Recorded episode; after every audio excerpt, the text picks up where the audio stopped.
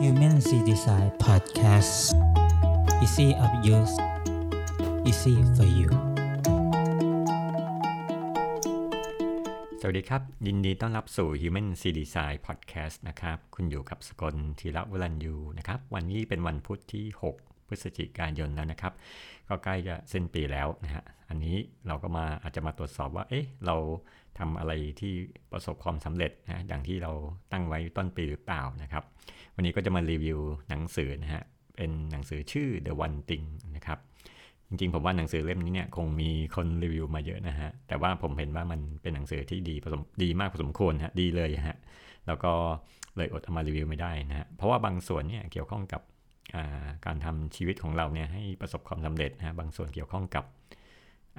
จิตวิทยาและบางส่วนเกี่ยวข้องกับการตั้งเป้าหมายของชีวิตนะฮะเรามาเริ่มกันเลยดีกว่านะครับหนังสือเล่มนี้เนี่ยเขียนโดยแกลลี่คิวเดอร์นะฮะที่เป็นนักเขียนที่ครองตำแหน่งบริษัทอสังหาริมทรัพย์ที่ขนาดใหญ่ที่สุดของโลกนะครับ แล้วก็เขาหนังสือเขาเนี่ยขายดีติดอันดับ The New York Times นะครับ ซึ่งทำยอดได้ 2 ล้านเล่มนะฮะ ซึ่งถือว่าเป็น ยอดที่เป็นไปได้ยากมากนะฮะในหนังสือนะฮะนี่เกี่ยวกับการพิมพ์การพิมพ์นี้แกลลี่เนี่ยพูดถึงหลักการสิ่งเดียวนะครับสิ่งเดียวก็คือ the only thing นะครับ the one thing นะครับว่าคล้ายปรากฏการโดมิโนนะฮะก็คือหมายว่าถ้าเราทำสิ่งเดียวสิ่งนี้เนี่ยเวลามันล้มเนี่ยมันก็ทำให้ตัวอื่นเนี่ยล้มตามไปนะครับหลักการสิ่งเดียวเนี่ยก็คือหัวใจของความสำเร็จ แล้วก็เป็นจุดเริ่มต้นที่นำไปสู่ผลลัพธ์อันน่าทึ่งนะครับพยายามจำคำนี้นะผลลัพธ์อันน่าทึ่งนะครับ เดี๋ยวจะมีว่ามันคืออทำไงถึงน่าทึ่งนะครับ แล้วก็ท้ายเรื่องเนี่ยเกี่ยวกับเวลาผมอ่านตัวเนี้ยผมก็จะนึกว่าเอ๊ะมันหนังสือเล่มเนี้ยอ่านทีละบทเนี่ยอ่านบทนี้ก็เอ๊ะมันจะทํำยังไงเนี่ยมันก็มีคำถามเนี่ยแล้วเขาในบทถัดมาเนี่ยก็เป็นการเฉลยคำถามที่ผมถามในใจนะฮะ มือนกับว่าหนังสือเล่มนี้สามารถเดาใจว่าคนอ่านเนี่ยจะถามอะไรต่อนะฮะหรือมีคำถามอะไรต่อนะครับ ตอนนี้เขาบอกว่ามันมีความเชื่อผิดผิด6อย่างด้วยกันนะครับ ได้แก่คือ 1 ทุกเรื่องมีความสำคัญเท่าเทียมกันนะครับ อันที่ 2 การทำหลายสิ่งพร้อมกันเป็นเป็นเรื่องที่ดีนะครับ อันที่ 3 คนเราต้องมีระเบียบวินัยนะครับ อันที่ 4 พลังใจเกิดขึ้นได้ทุกเมื่อครับ อันที่ 5 คนเราควรมีชีวิตที่สมดุลนะครับ อันที่ 6 ไม่ควรคิดการใหญ่นะครับ เราจะมาอธิบายว่า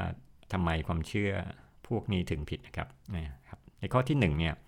เรามักเชื่อว่าทุกเรื่องเนี่ยสำคัญเท่ากันนะฮะแต่ในความเป็นจริงเนี่ยไม่เป็นอย่างนั้นนะครับอันนี้ผมเคยเจอนักศึกษาที่มาเรียนในห้องเรียนบอกว่า เออ อาจารย์หนูไม่มีเวลาหรอกแค่ธุรแค่ดูแลธุรกิจที่บ้านก็นอนดึกแล้วนะครับ อันนี้ไม่ใช่เป็นปัญหาเรื่อง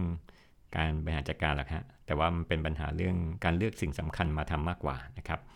ผู้เขียนบอกว่าคนที่ประสบความสำเร็จจะทำเรื่องที่มีความสำคัญจริง ๆ ก่อนเสมอนะฮะเขาพูดถึงกฎของพาเลโตนะฮะถ้าจำได้คือเป็นกฎ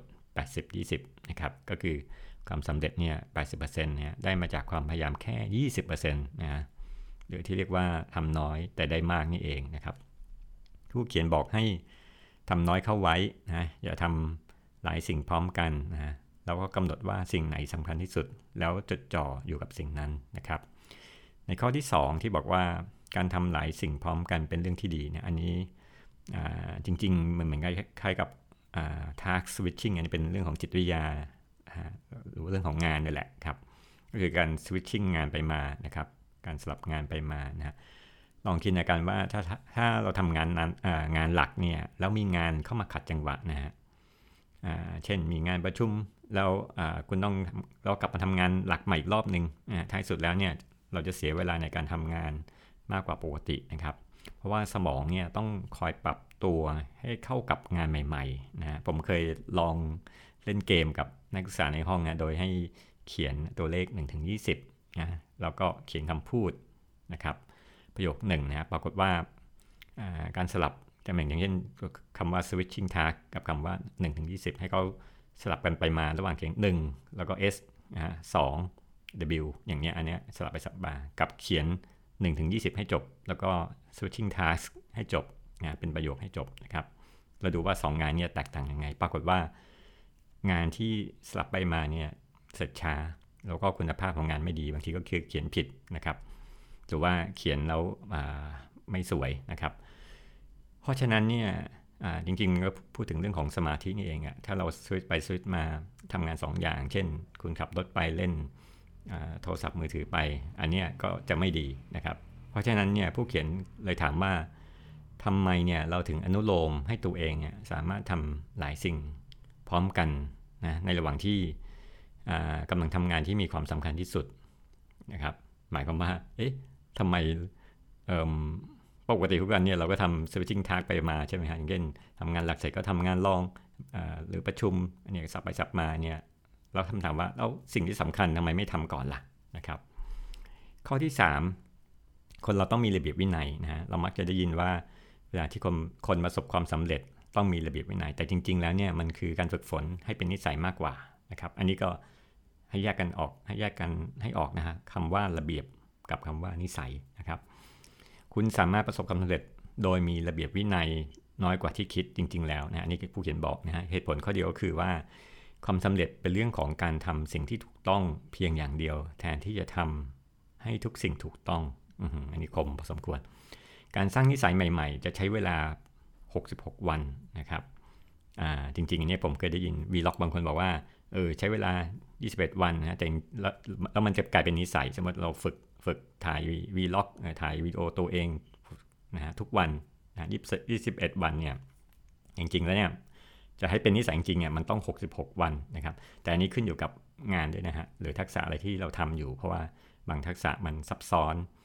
อ่าก็ใช้เวลาเยอะ 66 วัน ถ้าบางทักษะมันน้อยอาจจะใช้21วันเท่านั้นนะครับ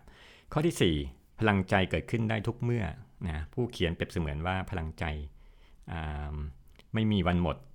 จริงๆแล้วเนี่ย มันหมดไปตามสภาพของงานใช้งานนะฮะเขายกตัวอย่างการวิจัยที่ให้เด็กเนี่ยเอาแมสเมโลนะฮะเอาขนมนี่แหละ มาวางไว้ต่อหน้านะครับอยู่ในห้องแล้วก็ให้เด็กเนี่ยอลองลองดูว่าเขาจะแอบกินหรือเปล่าภายใน 15 นาทีนะครับแต่ว่าถ้าถ้าอดอดใจได้เนี่ยก็จะได้มัสเมโลเพิ่มขึ้นนะฮะปรากฏว่าการทดลองเนี่ยพบว่า 3 ใน 10 ของคนท่าน10 30 ใน 10นะฮะของของเด็กเนี่ย หักห้ามใจไม่ได้นะครับ แล้วก็มันมีการวิจัยต่อมาจนถึง 30 ปีนะก็คือว่าเราให้เด็กโตขึ้นนะแล้วก็พบว่าเด็กที่อดทนรอได้นานกว่า จะได้คะแนนสอบ SAT นะครับหรือสอบเข้ามหาลัยเนี่ยมากกว่า แล้วก็มีความภูมิใจในตัวเองสูงกว่า และรับมือกับความคิดได้ดีกว่านะแต่เด็กที่ขาดความอดทน จะมีแนวโน้ม30 30%ที่น้ำหนักโตเกินมาตรฐานหมายว่า เอออดใจไม่ได้ต้องกินนะครับ แล้วก็มีแนวโน้มติดยาเสพติดนะครับ ผู้เขียนกล่าวว่าพลังใจเนี่ยมีจำกัดนะฮะแล้วก็มีส่วนเชื่อมกับสมอง ยิ่งใช้สมองมากเนี่ยพลังใจก็ยิ่งน้อยลงนะครับ จะต้องมีการพักทานอาหารที่ช่วยเพิ่มระดับน้ำตาลในเลือดนะครับ เพราะฉะนั้นต้องมีเวลาพักเบรกนะเขาพูดว่าจะใช้พลังใจพร่ำเพื่อมันสังเกตระดับของพลังใจ แล้วก็กำหนดเวลาทำงาน นะที่ให้ทำเรื่องที่สำคัญที่สุดนะในช่วงที่มีพลังใจเต็มเปี่ยมนะครับ ก็จริงๆเนี่ยถ้าเราสังเกตว่าพลังใจส่วนใหญ่มันก็จะเกิดในช่วงเช้าๆใช่ไหมฮะตื่นมาคุณอาจจะนั่งสมาธิก่อน แล้วคุณก็ไปทำงานนะจนถึงประมาณช่วงเที่ยงนะฮะอย่าใช้เวลาช่วงเช้าไปไปทำเช็คอีเมล หรือไปเล่นโซเชียลมีเดียนะครับพอหลังจากช่วงบ่ายๆพลังใจก็เริ่มหดลงไปเพราะนั้นคุณก็จะ ก็จะไปทำพวกงานที่สำคัญลองมาเช่นไปเช็คอีเมลนะครับนะก็จะเห็นว่าพลังใจก็โหดไปเรื่อยนะจนกระทั่งตอนตอนเย็นๆก็จะหมดไปนะครับ ข้อที่ 5 คนเราควรมีชีวิตที่สมดุลนะครับ ผู้เขียนบอกว่าความสมดุลจริงเนี่ยไม่มีวันเป็นจริงนะครับ เราไม่มีทางจัดสมดุลระหว่างหน้าที่การงานกับชีวิตส่วนตัวนะครับ บางคนใช้ชีวิตสุดโต่งนะฮะโดยเอาชีวิตไปใช้กับการทำงานตลอดนะครับ บางคนถึงขนาด เอาเวลาไปแลกนะครับ เช่นบางคนบอกว่าทำงานให้หนัก เดี๋ยวบั้นปลายชีวิตเนี่ยจะก็จะไปหาความสุขกับครอบครัว แล้วก็เลี้ยงลูกให้ดีนะฮะแต่ในความเป็นจริงเนี่ยเราไม่สามารถที่จะย้อนเวลากลับไปฮะเช่นเราไม่สามารถเล่านิทานให้ลูกฟังก่อนนอนเพราะลูกโตแล้วนะครับ ผู้เขียนให้ใช้คำว่าทวงดุลแทนนะฮะเพราะเราต้องตัดสินว่าเรื่องไหนสำคัญที่สุดเราก็ทุ่มเวลาให้กับมันให้เต็มที่นะฮะโดยสรุปถ้าเป็นชีวิตส่วนตัวห้ามละเลยเรื่อง เรื่องไหนเป็นอันขาดนะครับ แต่ถ้าเป็นเรื่องงานเนี่ยคุณต้องโยนบางบางอย่างทิ้งไปนะครับ อันนี้ไม่ได้หมายความว่าให้เราขี้เกียจนะครับ แต่ว่าหมายความว่าให้เลือกงานที่สำคัญ แล้วก็ปัดงานที่ไม่สำคัญออกไปนะครับผู้เขียนแนะนำให้แยกเรื่องงานออกจากเรื่องส่วนตัว อย่าเอา 2ออย่างมาปนกันแล้วก็แล้วก็ถ่วงดุลให้ดีนะฮะ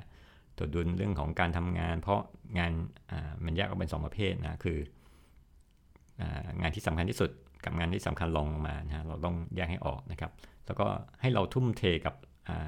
กับงานที่สำคัญนะครับ ประเภทแรกนะครับ ส่วนที่เหลือเอาแค่พอประมาณก็พอนะครับ แล้วก็ถ่วงดุลชีวิตส่วนตัวใช้ชีวิตอย่างคุ้มค่านะการละเลยแง่มุมใดมุมหนึ่งจะส่งผลกระทบต่อชีวิตคุณนะครับ ข้อที่ 6 ไม่ควรคิดการใหญ่อันนี้อาจจะเป็นความเชื่อที่ผิดนะฮะ เราควรคิดการใหญ่นะครับ การกระทำที่ทำให้เราประสบความสำเร็จนะเพราะเราคิดการใหญ่นะอย่าคิดแบบทีละขั้นทีละตอนนะครับ เพราะเดี๋ยวพอเราทำงานหนึ่งเสร็จก็มาถามตัวเองว่าเอ๊ะจะทำอะไรต่อนะครับ ให้ตั้งเป้าหมายที่ท้าทายเป็น 2 เท่านะครับ ทุกอย่างเช่นถ้าคุณตั้งเป้าหมายว่าจะต้องหาลูกค้า 3 คนนะครับมาเรียนเป็นยาเอกนะแต่จริงๆแล้วคุณควรจะตั้งที่ท้าทายคือไปหาลูกค้า 6 คนมาเรียนเป็นยาเอกแทนนะครับอย่าทำแล้วก็อันนี้เขาพูดว่าผู้เขียนพูดว่าอย่าทำตามคนอื่นนะสตีฟจ็อบเนี่ยก็เคยยกตัวอย่างของสตีฟเขายกตัวอย่างสตีฟจ็อบที่เคยทำโฆษณาว่าคิดให้แตกต่างนะหรือ think different นะครับ เพราะว่าคนคนที่บ้าพอเท่านั้นที่คิดว่าตัวเองเปลี่ยนแปลงโลกนี้ได้นะครับ อันนี้หมายความว่า และก็กล้าที่จะทำและอย่ากกลัวความล้มเหลวนะครับ เราจะต้องดึงศักยภาพของเราออกมา ไม่ต้องสนใจว่าผลลัพธ์จะออกมาเป็นยังไงนะครับ ตรงจุดหลังๆเนี่ยอย่างของสตีฟจ็อบกำทำโฆษณาแล้วเรื่องของการเปลี่ยนแปลงโลกนะครับ เรื่องของออยากกลัวความล้มเหลวนี่ก็คล้ายๆ กับเรื่องของสตาร์ทอัพนะครับ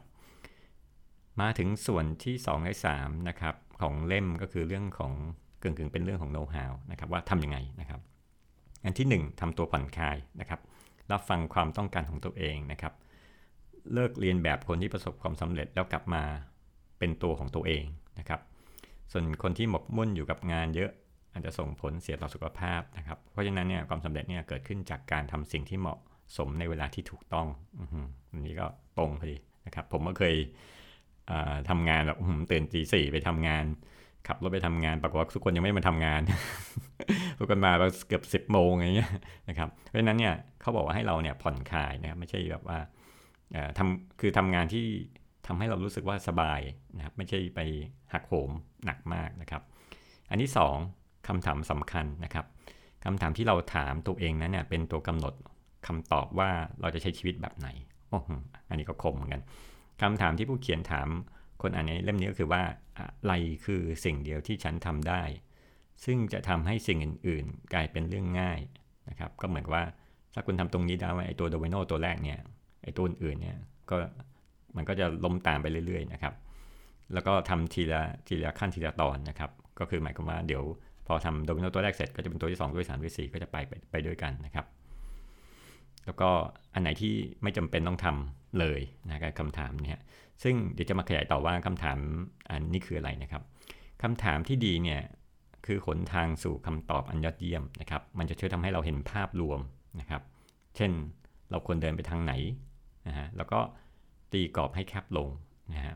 เช่นเราจะทำอะไรต่อไปนะครับคำว่าภาพรวมก็คือ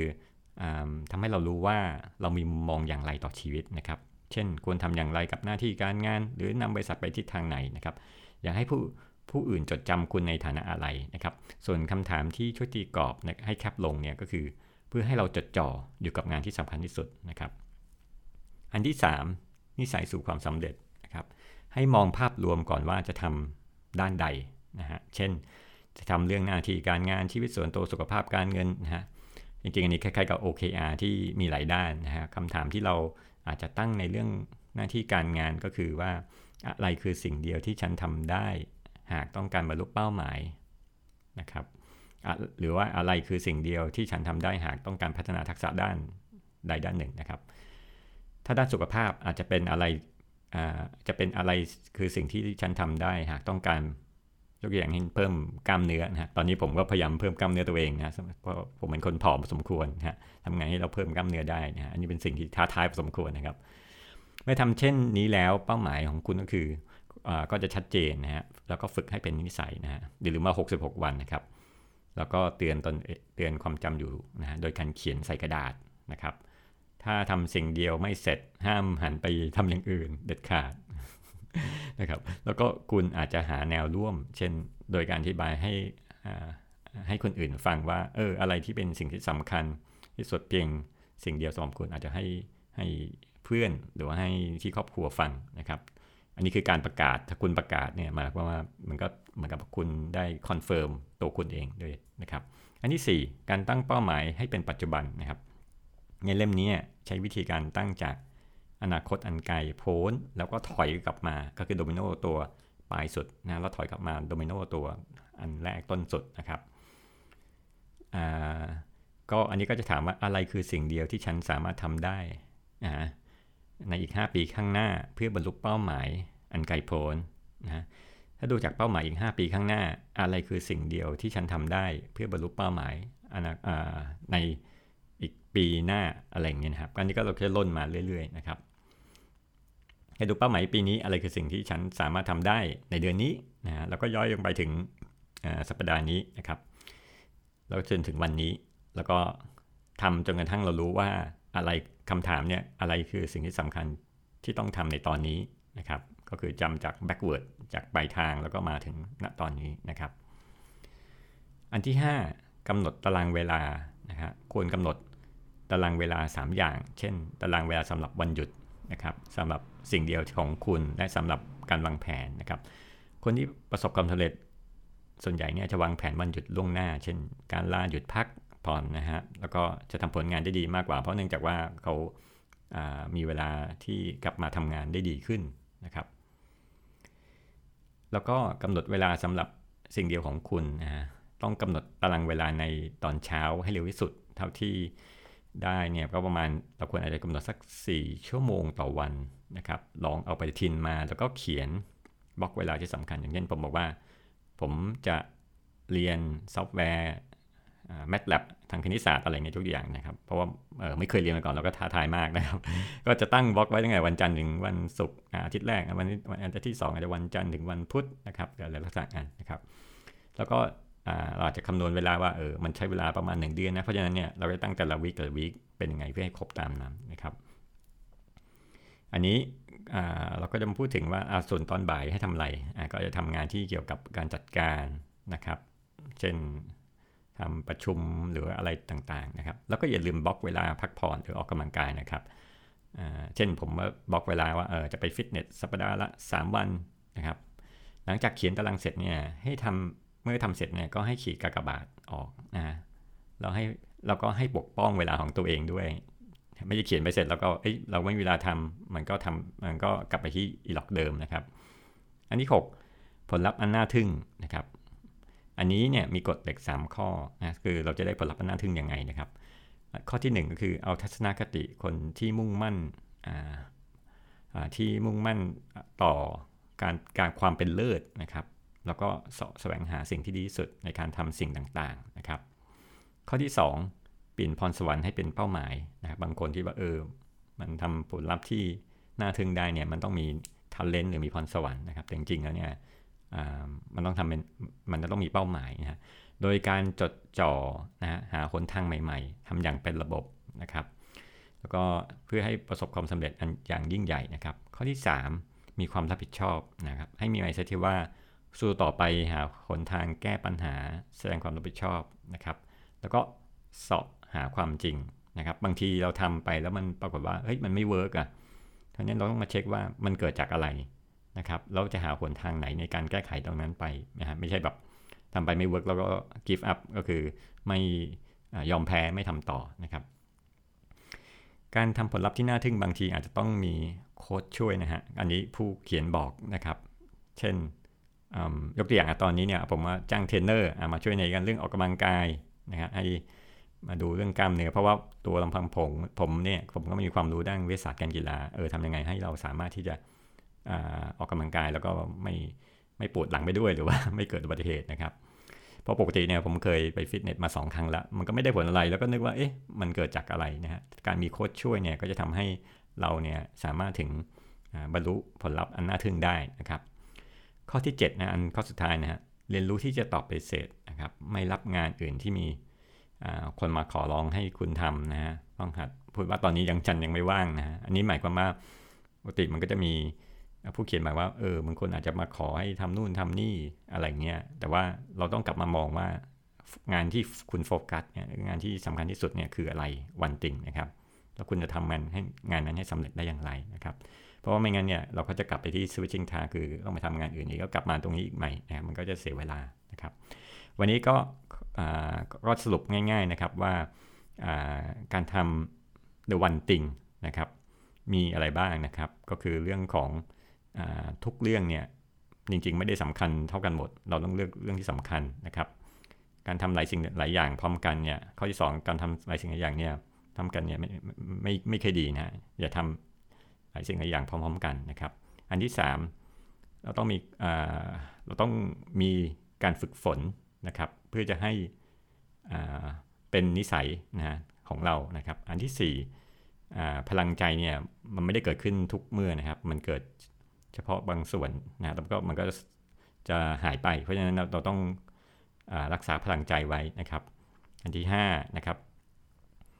ชีวิตที่สมดุลเนี่ยมันไม่มีหรอกมันต้องถ่วงดุลนะครับ ก็คือ เราต้องเอาเวลาส่วนหนึ่งไปใช้ในการโฟกัสในสิ่งที่สำคัญ และอีกส่วนหนึ่งไปใช้สำหรับชีวิตส่วนตัวนะครับ แล้วก็ข้อที่ 6 นะครับไม่ควรคิดการใหญ่เนี่ยมันไม่จริงนะครับ ก็เพราะฉะนั้นเนี่ยเราควรจะคิดเรื่องใหญ่ๆแล้วก็แต่ว่าให้ทำทีละขั้นตอนจนกระทั่งถึงประสบความสำเร็จนะครับ แล้วก็ส่วนที่ part สอง part สองเรื่องการทำตัวผ่อนคลายนะครับ